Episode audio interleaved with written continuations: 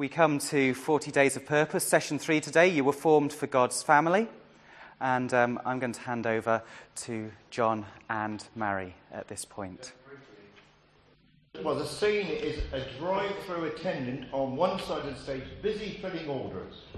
Man at the drive-through box in a car on the other side of the stage, that's me. Man drives up to the voice box, making sound effects of a car. Rum, screech, squeal. Welcome to Church in the Box, where you can just drive through and get anything you need. Well, yes, but I'm in a real hurry. Let me see. Let me see. I need a bottle of that patience potion. That will take three minutes to. Three minutes? Well, hurry it up. I'm told you I'm in a hurry. Is that all? No. I've had a bad week. Let's see. I need a clear conscience. From what? What do you mean? I mean, from what?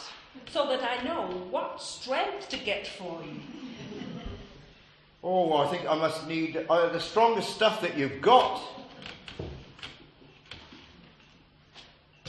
Anything else? Oh, yeah, yeah. I better get some temptation repellent. What strength will you need? Or just, just give me The, the strongest stuff I've you've got. got. I know, I know. I better get some of that voice softener that works around children. Give me the brand called Talk Softly. It comes with a big stick, and I want the biggest stick that you've got. I've got the biggest stick. Okay, now let me see if I've got this. You want a bottle of patience potion, a conscience cleanser. Now, do you want that with remorse or without remorse? Oh, oh, no, no, no. Hold on the remorse part. okay, no remorse. A yarn muffler for the kids. And finally, temptation repellent. Strong enough for even the chocoholic to resist chocolates. Is that it? Yeah, that's about it. Unless you've got something special on offer. Oh, special this week is visual small groups. Is that on CD or DVD? Both we've got CDs and DVDs. Oh, I guess I'll take the DVD. Do you want that for small groups or older groups? Oh, I think I'll take the small group, the younger group, please. Okay, drive up to the second window. okay, now it's all in there except the patience potion. Pull over to the side, and that will be ready in two minutes. Do what? Do what? I told you I'm in a hurry. I've got absolutely no time to wait for your stupid patience. Oh, just cancel the whole order. The place drives me nuts. Next time, I'm just going to order on the internet. Yeah.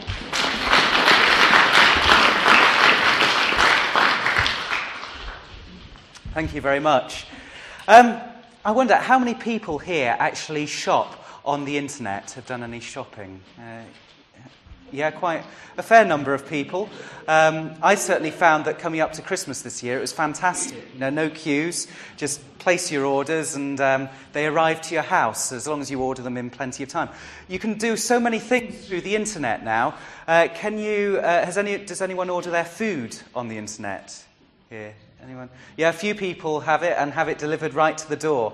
Very, very useful. We seem to have moved to a society where we increasingly invent things to make our lives easier. If you go into the supermarkets and you're looking for food, you can buy the ready prepared meals that you just take home, stick in the microwave, and six minutes later, uh, or something like that, out they come, piping hot and reasonably nutritious and reasonably good to eat. Uh, our convenience. Many things that we have in society for our convenience uh, take us away from having to interact with other people. You know, so we can sh- do all our shopping on the internet. We can work from home and speak to people right across the world uh, through our computers. Very easy to do. I wonder how far removed is it to think of this church in a box, this drive through place where you could go and get exactly what you wanted in terms of your spiritual nourishment? Does that appeal to you? You know, the thought that maybe you could just go and drive right up and pick it up. There are drive throughs for so many things. Yes, we have them for McDonald's and fast food restaurants, but I know when I was in America for a while, they have cash machine uh, drive throughs. So, you know, rather than you having to get out of your car to go to the cash point machine, you just go, drive up, reach out of the window, put your card in, and you get your money out. Drive through, your convenience. Make life as easy as possible. Would it ever be possible for church to be like that? Well, go back onto the internet and um, you can do a search. If you put in virtual reality church, you will get all sorts of responses to that. And I've just put a couple on here to show you. This is the, um, the first one, the virtual church, where the scene you see on your screen takes you into a nicely carpeted building. And um, you've got various doors there. And uh, the doors will, well, you have a worship room, a prayer room, a chat room, a Bible study room, church offices, even a kids zone. So if you're a parent using it and you've got children, they can go to the same virtual church as you do. So yeah, you've just got all that stuff there. And, you know, I went on to and had a look at it. I went into the worship room and I could listen to things like um, Come, Now is the Time to Worship. Uh, and they had various other songs playing. That was the one that was playing when I uh, went on there. I could have tuned into a Christian radio station. I had a quick look at the Bible study, which was in effect a, a sermon taking, taking us through various um, passages. Uh, very good in many ways. I didn't go into the church offices or the kids zone, but you know, if you want to, you can look at that sort of thing. Not all of them may be quite as positive as that. This was the next one I looked at, and um, it's called Virch.com. And uh, you can see the logo there. It says, Don't go to church, go to Virch.com. And um, this is the thing that came next to its name on the search engine Virtual Faith Community for the hesitant churchgoer with 30 second thoughts, icons, and prayers. And some are quite ridiculous sounding. The um, virtual church of the blind Chihuahua. Um, and their, their legacy, their, what they said about is this we can't be right about everything we believe. Thank God we don't have to be. So you get a whole mixture of things on the internet that are saying you can do church on the internet. You don't need to go out. You can just have it all there by looking at the internet and never leaving the comfort of your own home. Interesting, isn't it? If that's the stage that some people are trying to move us to. And, you know, reflecting on that for a minute, I thought, well, is it all bad? And I wouldn't say that this is all bad, you know, because some people can't get out to church. You know, if they can actually get some form of spiritual input on the internet, well, fine, that's good. You know, some people um, may want to have extra input during the week. They may feel church is fine on a Sunday, but, you know, I want something else that goes on on other days. Well, virtual church can be good for helping you through those sorts of things. But it seems to me that with virtual church, and particularly with that one of Virch suggesting that don't go to church, go to Virch, that they will never be an authentic reality of what Christianity is supposed to be about. Because as we continue to look at our purposes, one of those things is that we are created to be in fellowship with one another. God has created you and me to live in relationship with one another. God's created each of us to have a relationship with Him. And as we respond to that relationship, so many other people respond to that love, and God invites all of us together to share with Him through that fellowship. We need to be people who are living in fellowship with each other. I preached on, um, on Sunday here on Romans 12, and um, I'm just going to look at some of that tonight. Romans 12, reading verses 9 to 16. There are Pew Bibles if you can manage to reach behind you.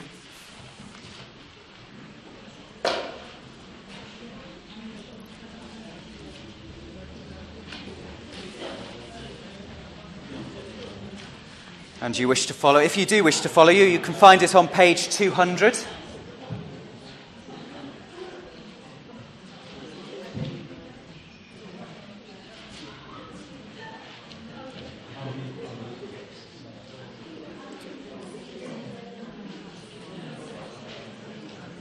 And so I, I read from verse 9 through to verse 16. Love must be completely sincere. Hate what is evil, hold on to what is good. Love one another warmly as Christian brothers, and be eager to show respect for one another. Work hard and do not be lazy. Serve the Lord with a heart full of devotion. Let your hope keep you joyful.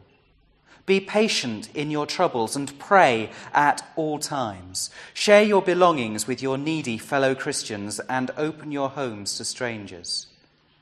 Ask God to bless those who persecute you. Yes, ask Him to bless, not to curse.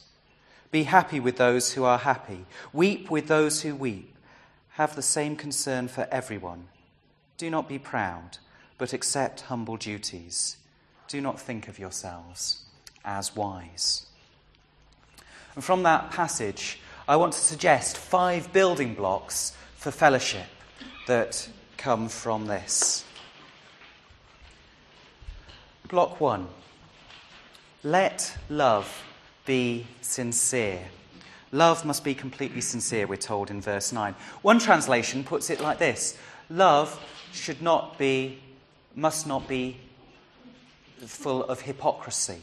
And um, what that means, what that would have meant for people at the time is they would have known the word hypocrisy from Greek actors who, what they would do is they would wear a mask to, um, to perform a certain role. And then they would go backstage, change their mask, and come back out playing a different role. And that came to be known as, the Greeks came to be known through that, they were called hypocrites because they kept changing their masks. When Paul says here, love must be sincere, he's saying we must love without the masks. We must take away the masks that we put on. If we want to build fellowship with one another, we need to take off the masks that we so easily put on ourselves. The masks that say we've got to give a certain Christian response because that's the right thing. What Paul's saying here is be authentic about what you share with one another. Let love be authentic. Have the confidence to share with one another exactly how you feel. And then, in that love, trust that love enough to be able to cope with that. If we want to build and fellowship and have deep fellowship with one another as Christians, we need to take off our masks, to let love be sincere, to be authentic, to be real, not to be people who come thinking we've got to bring a certain Christian perspective or say the right things. The right thing is how we're feeling. That's what we need to be able to share and speak of with one another. Question I just raised for you does church feel like a place that you can do that? Do small groups, when you meet with small groups, do they feel like a place where you can share? And, and I don't mean by telling every single person in that place, because that's not always the best or the easiest thing to do. But are the people with whom you can share sincerely the thoughts that you're having, where you can take off your masks and be authentic and be real? because that's the sort of building for fellowship that we need to do if we really are to be part of a family together. That's block one. Block two, in verse 10. Love one another warmly as Christian brothers and sisters. You know, in effect, what that is saying is love one another warmly as family. You know, family are made to be there for each other, to support one another. We all need encouragement in our Christian walk. Sometimes we need the encouragement to actually get out and do things because they feel really difficult. You know, and we need somebody else to say, Yeah, you can do that. Go on, I believe in you. Sometimes we need encouragement because we're struggling in the Christian life. We find things really, really hard. And we need somebody who will be there and say to us, Look, keep going, to encourage us within that. Sometimes we will go in the wrong direction. And we need our family there to say, Hey, look, you're actually going off in the wrong direction here. Get back on track. But that needs to be done out of love, loving as family, wanting the best for other people. That's block two of fellowship. The third block, show respect, comes later in verse 10. Be eager to show respect for one another. If we're to have deep fellowship, we need to show respect. We need to be able to come and share and be different with one another. You know, the fact is, the truth is, any church you go to, any small group probably you go to, chances are you will find some people there harder to get on with than others. You certainly in church, you will find some people that you just click with straight away, and some people who manage to wind you up the wrong way. In, in the trade, these people are called, uh, I, I know some people call them EGRs. Does anyone know what that stands for? Extra grace required. yes, there are some people for whom extra grace is required. Think about it, you probably know some. but show respect for everyone. Even when you struggle to get on with somebody, you need to show that respect. And I think one of the hardest things can happen sometimes, and it, this does happen in small groups. Respect means listening to people without always jumping in with the answer. You know, I do know people who've got very frustrated in places because what's happened is they've shared a problem and somebody's told them exactly how they should act straight away. And that's not what they've wanted. They've just wanted to be heard. To people, for people to say to them, Yeah, I understand that things are difficult for you in this situation. It's not easy, but I'll walk with you in that. Sometimes it is right for us to then ask some questions and say, Have you thought of this?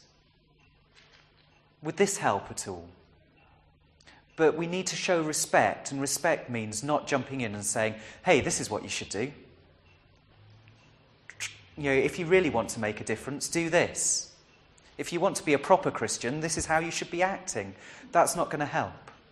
We need to show respect for people of being able to make their own decisions and move forward. But we need to provide helpful input and support and love and care for them to be able to do that. That's what showing respect really means. We need that if we're going to build fellowship. Because otherwise, people are just going to withdraw and say, well, I'll put my mask back on because it's not a safe place to share.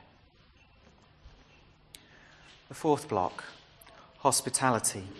Verse 13 Share your belongings with your needy fellow Christians and open your homes to strangers. You know, it's no coincidence that when you look at the early church, they met together regularly, not just for times of fellowship, they met together in, in their homes they ate together. You know, read the Gospels and discover how much of Jesus' teaching happened around the meal. Why? Well, because that's where people are most relaxed. That's where people open up. That's where people are able to take their masks off and share exactly what they're feeling. if we really want to fellowship with one another, we've got to practice hospitality so that we can actually go into one another's homes and share at a deeper level. That won't happen just on a Sunday. That won't happen just on a Sunday. It won't happen over the cup of tea or coffee afterwards. It needs to have more time given to it. But the benefit of that is deeper fellowship. And the fifth building block live in harmony. Have the same concern for everyone. Do not be proud, but accept humble duties. Do not think of yourselves as wise. We could go on to verse 17 and say, If someone has done you wrong, do not repay him with the wrong. Try to do what everyone considers to be good. Live in harmony. What does that mean? Well, what I don't think it means is I don't think it means we should all be the same. You know, when you're talking about harmony in music, harmony doesn't mean that you just play one note all the time. Harmony is about the different notes being put together to make good music what we're talking about and what I think Paul is talking about here about living in harmony is that we can be different, but we have common purpose. Have the same concern for everyone. Do not be proud, but accept humble duties. You know, we live having the same purposes in life. Part of what this course is about is about stopping and thinking about the purposes of our lives. I say part of what the course is about. That is exactly what the course is about. You know, we're here to recognize that God has called each one of us, you and me, into relationship with Him. And we need to think how we're going to respond to that call. And that's what we're doing. The first week we talked about worship. This week we're talking about fellowship. Next week we're talking about discipleship. Then we're talking about ministry and then evangelism. These are the things that are important in our Christian walk. And it's not that we should all carry out these things in exactly the same way. But I do believe that God wants us all to acknowledge that they are important things in our Christian lives. Not that we will all worship in the same way, not that we will all fellowship in the way in the same way, not that we will all be discipled in the same way, not that we will always serve God in the same way. Not that we will always share God's message with everyone in the same way. It's not about doing things in the same way, but it is about saying we have a common purpose.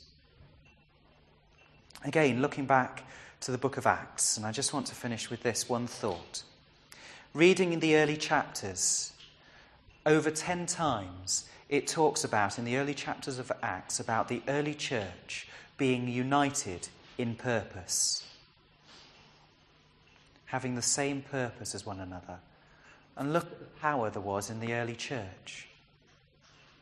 Just makes me wonder if each of us, as Christians in Pershore, or each of us in this room, each of our churches, really thinks about what it means, what the purpose of our lives are, and how we're going to go about doing that in terms of worship, fellowship, discipleship, uh, mission, evangelism if we think about each of those areas and we're determined to live out our lives as God has purpose for us, how much power would there be in Pershore?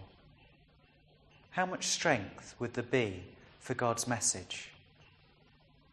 I find that an exciting thought to think about just how much God could do if we are all united in purpose and desiring to do what God has called each of us to do. That's what I believe living in harmony is about within fellowship. Having that common purpose, that common goal of looking to God for our answers and seeking to serve Him wholeheartedly. If any of these blocks are missing, our fellowship will not be as strong as it could be. But put them all together, well, you've certainly got a place that I would want to be part of. And I hope that you would as well when we put those building blocks of fellowship together and we realize the gift that God has given us of Christian family. Thank you. Let's uh, take some opportunity now to um, talk. St. John's have very kindly said once again they will do all their stuff in the upper room up there. So we do have the, the room uh, at the back. John, I think your group is probably the largest again, so if you want to go out. If we meet back here, we, are sort of meeting back here for prayer about um, 5 to 9 for about 10 minutes. So if you'd like to come back about 5 to 9, then that would be great. Over to groups.